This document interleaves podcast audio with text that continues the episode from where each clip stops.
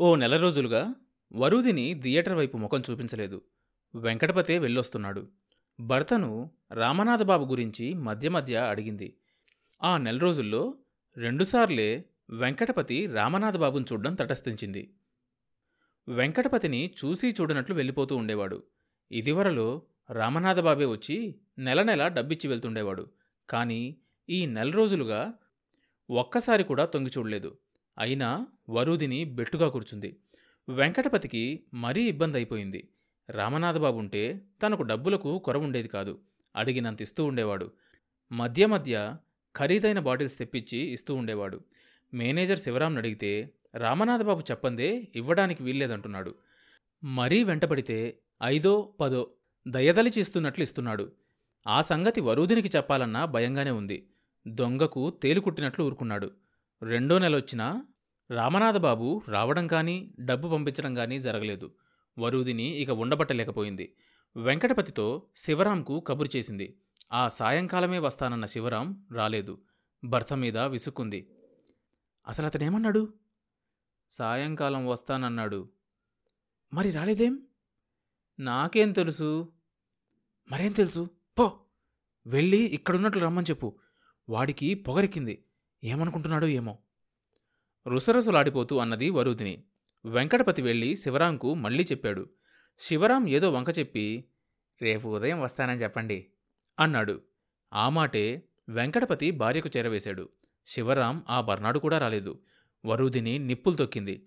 మూడో రోజు మధ్యాహ్నం వచ్చాడు శివరాం. ఏం? నీకు కూడా అంత తీరకుండా పోయిందా? ముఖం మీద కొట్టినట్లే అడిగింది వరుదిని శివరాం మాట్లాడలేదు. డబ్బెంతుంది? అడిగింది వరూదిని. డిస్ట్రిబ్యూటర్స్ అకౌంట్స్ కూడా ఈ నెలలో సెటిల్ చేయలేదు. వాళ్ళు ఫోన్ల మీద ఫోన్లు చేస్తున్నారు. అయితే కలెక్షన్ అంతా ఏం చేశారు? రామనాథ్ బాబు గారే పట్టుకెళ్ళారు. బ్యాంకులో ఉందేమైంది అది వారే డ్రా చేసుకున్నారు. నాకు ఇప్పుడు ఐదు వేలు కావాలి. పోయిన నెలలో కూడా నేనేం తీసుకోలేదు. గంభీరంగా ముఖం పెట్టన్నది వరూదిని. నన్నేం చేయమంటారు? హాల్ వర్కర్స్కు జీతాలు కూడా ఇవ్వలేదు. కొద్ది కొద్దిగా అడ్వాన్సులు ఇచ్చి సర్దుకొస్తున్నాను. పోస్టర్సు పబ్లిసిటీ బ్యానర్స్ కట్టేవాళ్ళు రోజు నన్ను పీక్కు తింటున్నారు. కార్బన్లు కూడా కావాలి. హాల్లో కూర్చుంటే నా ప్రాణాలు తీసేస్తున్నారు వాళ్ళు. అదంతా నాకు తెలియదు రేపు సాయంత్రం లోపు నాకు డబ్బు తెచ్చివ్వాలి. నన్నేం చేయమంటారు మీరే చెప్పండి. ఉన్నదంతా రామనాథ్ బాబు గారే తీసుకెళ్ళిరి. నా దగ్గర రూపాయి మిగిలినివ్వలేదు ఈ రెండు నెలలుగా. నన్నేం చేయమంటారు మీరే చెప్పండి. నాకు తెలియకుండా రామనాథ్ బాబు కిందకిచ్చావు శివరాం ముఖం తేలవేశాడు. ఇది ఇవాళది కాదు. కొత్త ఏముంది? హాల్ కట్టిన దగ్గర నుంచి డబ్బు విషయం రామనాథ్ బాబు గారే చూసుకుంటున్నారుగా. ఆ సంగతి మీకు తెలియంది కాదు. సగం వాటా నాకుందని నీకు తెలుసుగా? వరుదిని గొంతులో అధికారం పలికింది. అంతా మీదో సగమే మీదో. నాకెందుకమ్మా? అవన్నీ పెద్దవాళ్ళు ఓనర్సు. మీరు మీరు చూసుకోవాలి కానీ అంటూ లేచాడు శివరాం. ఇంతకీ ఏమంటావు? తాచుపాములాగా బుసగొట్టింది వరుదిని. నేననేదేముందమ్మా? పాముకాటు తప్పించుకోవడానికి ప్రయత్నం చేసేవాడ్లాగా అన్నాడు శివరాం. అంతేనా? వరూదిని పడగ విప్పింది. మీరేం చెప్పమంటే అదే చెప్తాను అన్నాడు శివరాం. ఎవరికి? రామనాథ్ బాబు గారికే? ఒకళ్ళకు చెప్పాల్సినంత కర్మ నాకేం పట్టింది?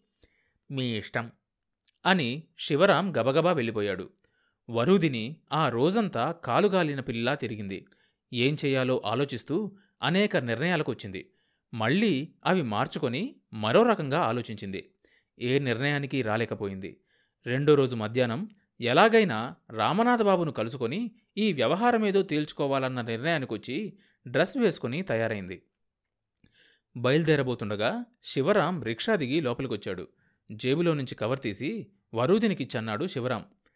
మూడు వేలు రామనాథ్ బాబు గారు ఇచ్చిరమ్మన్నారు మూడు వేల దానధర్మం ఇస్తున్నాడా?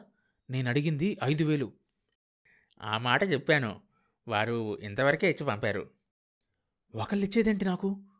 నా డబ్బు నేను తీసుకునేదానికి ఒకళ్ళ అజమాయిషి ఏంటి? శివరాం చేతులు నలుపుకుంటూ నేలచూపులు చూశాడు. ఇప్పుడు ఆయన ఎక్కడున్నాడు? ఇప్పుడే ఆ సంగతేంటో తెలుసుకుంటా.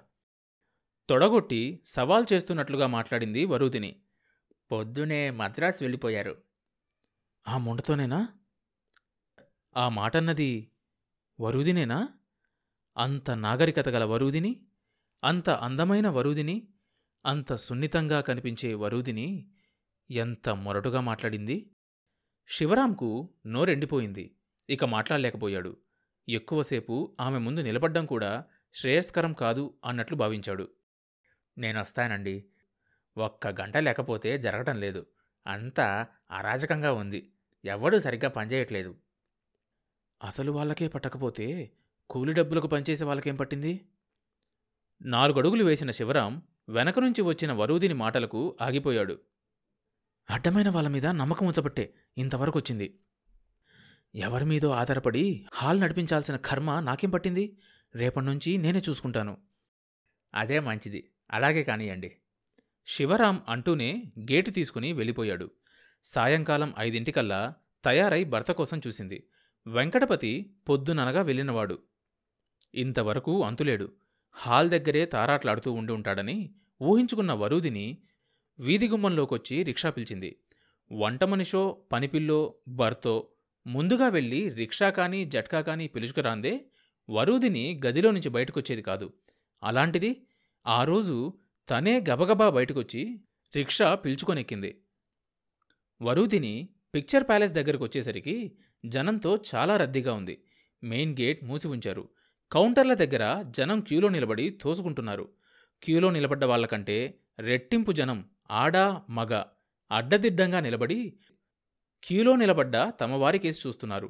రిజర్వ్డ్ క్లాసులోకి పోయే వాళ్ళను మాత్రం మెయిన్ గేట్ దగ్గర కాపలా ఉన్నవాళ్ళు పరీక్షగా చూసి లోపలికి వదులుతున్నారు reserved class booking counter gate లోపల ఆఫీసు కానుకొనుంది. వరుదిని రిక్షా దిగి జనాన్ని తప్పుకుంటూ గేటు వైపుకు నడిచింది. ఒక్కసారిగా జనంలో కలకలం బయలుదేరింది. నేల బెంచీ క్లాసు క్యూలు ములక్కర్ర విరిగినట్లు విరిగిపోయినాయి. వెనక ఉన్నవాళ్ళు ముందుకు తోస్తున్నారు. ముందున్నవాళ్ళు కాళ్ళు వెనక్కి నిడగదన్ని వెనక్కి నెడుతున్నారు. ఆ రద్దీలో వరుదిని ముందుకు వెళ్ళలేకపోయింది. బుకింగ్ కంతల్లో చెక్కలు తీసేశారు. లోపల నుంచి వెలుగు కనిపిస్తోంది. టికెట్ల అమ్మకం సాగింది. చొక్కాలు విడిచి గోచీలు బిగించి ఇద్దరు మనుషులు నేల కౌంటర్ దగ్గర తోసుకుంటున్న వాళ్ళ తలల మీదగా పాకిపోతున్నారు. టికెట్ తీసుకున్న ఒక్కొక్కడు వెనక నుంచున్న నలుగురిని పడదోసుకుని బయటకొస్తున్నారు. ఐదు నిమిషాల్లో హాలు ఆవరణంతా పెద్ద జాతరైపోయింది. టికెట్లు తీసుకున్న వాళ్ళు మెయిన్ గేట్ దగ్గర లాకులు బిగించిన కాలువలోని వరద నీటిలాగా ఆగి సుడులు తిరిగిపోతున్నారు. మెయిన్ గేట్లో నుంచి ఒక్కడు పోయే సందు మాత్రం వదిలి నలుగురు మనుషులు గేటు తన్నిపట్టు నిల్చున్నారు. అయినా ఒక్కడు దూరే సందులో నుంచే ఇద్దరు తోసుకుపోతున్నారు. జనం ఒత్తిడి అంతగా లేని చోట దూరంగా నిలబడి వరుదిని పరిశీలనగా చూస్తోంది. ఎన్నోసార్లు తను థియేటర్ దగ్గర ఈ దృశ్యాన్ని చూసింది. ఇది ఎంత బాధాకరమైనదో ఇదివరకు ఆమెకు తట్టలేదు. లోగడ జనమంతా గొర్రెల మందలా కనిపించేవారు. ఇంత పరిశీలనగా తనెప్పుడూ చూడలేదు. పిక్చర్ ఏంటి వరుదిని తలెత్తి చూసింది.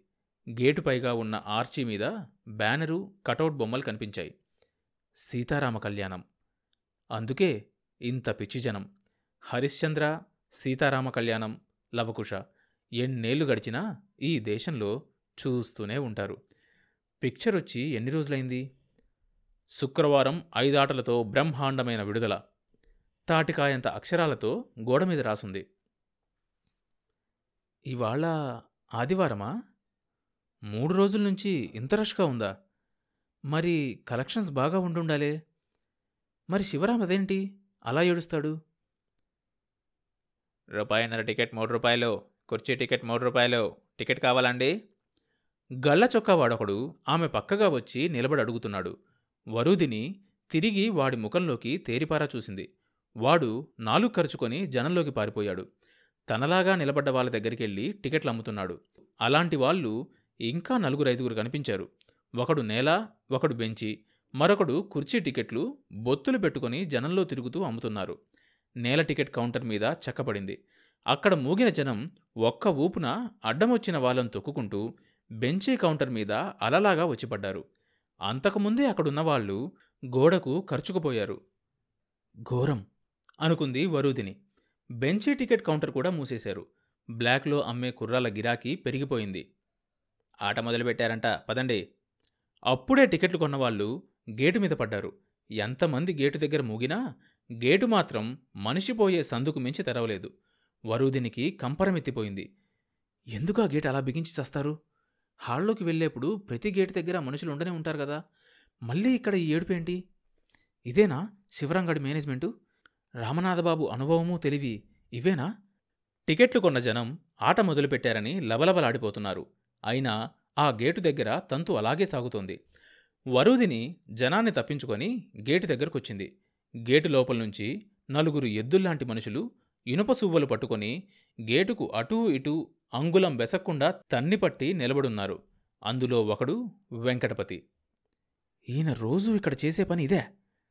వరుదినికి ఒళ్ళు మండిపోయింది. గేట్ వదలండి. వరుదిని బిగ్గరగా అన్నది. జనాన్ని అదుపు చేసే పనిలో ఉన్నవాళ్ళు వరుదిని మాట వినిపించుకోలేదు. వరుదిని ఇంకా ముందుకొచ్చి గట్టిగా అరిచినంత పనిచేసింది మీకు కాదు చెప్పేది? మొద్దుల్లా నిలబడి ఎందుకలా జనాన్ని అడిగిస్తారు? అమ్మగారు అమ్మగారు తప్పుకోండి తప్పుకోండి. జనాన్ని ఇరగతోసి త్రోవ చేశారు. వరుదిని లోపలికొచ్చి గేట్లు బార్లా తెరిపించింది. వరమిచ్చిన దేవతను చూసినట్లుగా వరుదిని చూశారు జనం. మూడు నిమిషాల్లో జనమంతా కరిగిపోయారు. అట్టా వదిలేస్తే టికెట్ లేని వాళ్ళంతా థియేటర్ గేట్ల మీదకు ఎగబడతారమ్మా అన్నాడు కొండలరావు. అందుకని డబ్బులిచ్చి టికెట్లు కొన్న వాళ్ళను మోచేతులతో కుమ్మి పొడిచి హింస పెడతారా? ఆ ఏడుపేదో టికెట్లు కలెక్ట్ చేసే గేటు ముందే ఏడిస్తే పోతుందిగా? అక్కడ జనం నాలుగు గేట్ల మీద సర్దుకుంటారు. వరుదిని నేరుగా థియేటర్లోకి వెళ్ళి పది నిమిషాలు నిలబడింది. హాలంతా నిండుగా ఉంది. తెర మీద విశ్వామిత్రుడొచ్చి దశరథుడితో రామలక్ష్మణుల్ని తనతో పంపమంటున్నాడు. మునివర్య వాళ్ళు ముక్కు పచ్చలారని వాళ్ళు. వాళ్ళేం చేస్తారు? కా కావాలంటే నేనే వస్తాను. అంటున్నాడు దశరథుడు. ముసలాడివి నువ్వొచ్చేం చేస్తావు? వద్దు. పంపితే వాళ్ళనే పంపు. లేకపోతే చూడు ఏం చేస్తానో. అన్నాడు విశ్వామిత్రుడు. దశరథుడు ఏడవడం మొదలుపెట్టాడు. చిచి మహారాజు కూడా ఏడుపే. వరుదిని తెరమీద దశరథుణ్ణి చూడలేక థియేటర్లో నుంచి బయటకొచ్చి ఆఫీస్ గదిలో ప్రవేశించింది. శివరాం బ్లాగులో అమ్మిన టికెట్ల తాలూకు డబ్బులు లెక్కపెట్టుకుంటూ మొత్తం నూట ఇరవై టికెట్లు. టికెట్టుకు పెచ్చు అర్ధ చొప్పున అరవై రావాలి. యాభయ్యే ఇచ్చావేమోయ్? అన్నాడు ఎదురుగా నిలబడి ఉన్న ముఠానాయకుడితో. తక్కువకి అమ్మాయాల్సి వచ్చింది సార్. మెయిన్ గేట్ తెరిచేశారు. రష్ తగ్గిపోయింది. రష్గా ఉన్నట్లు కనిపించకపోతే మా దగ్గర ఎవరు టికెట్ కొంటారు సార్? మీకోసం బుకింగులు తొందరగానే క్లోజ్ చేయించాగా అన్నాడు శివరాం. అదిగా సార్ మెయిన్ గేట్ తెరిచేసరికి మంది పలచబడ్డారు సార్. ఎవరో అవి తెరిపించింది? అంటూ ఉండగా శివరాంకు వరుదిని కనిపించింది. లేచి నిలబడ్డాడు. రేపట్నుంచి హాల్ దగ్గరకు వస్తానన్న వరుదిని ఆ రోజే వస్తుందని ఊహించని శివరాం కంగుతిన్నాడు తర్వాత భాగం వచ్చే ఎపిసోడ్లో వినొచ్చు. ఈ షో అన్ని మేజర్ పాడ్కాస్ట్ ప్లాట్ఫామ్స్లో వినొచ్చు. కొత్త ఎపిసోడ్ రిలీజ్ అయినప్పుడు మీకు తెలియడం కోసం సబ్స్క్రైబ్ చేసుకొని నోటిఫికేషన్ టర్న్ ఆన్ చేసుకోండి.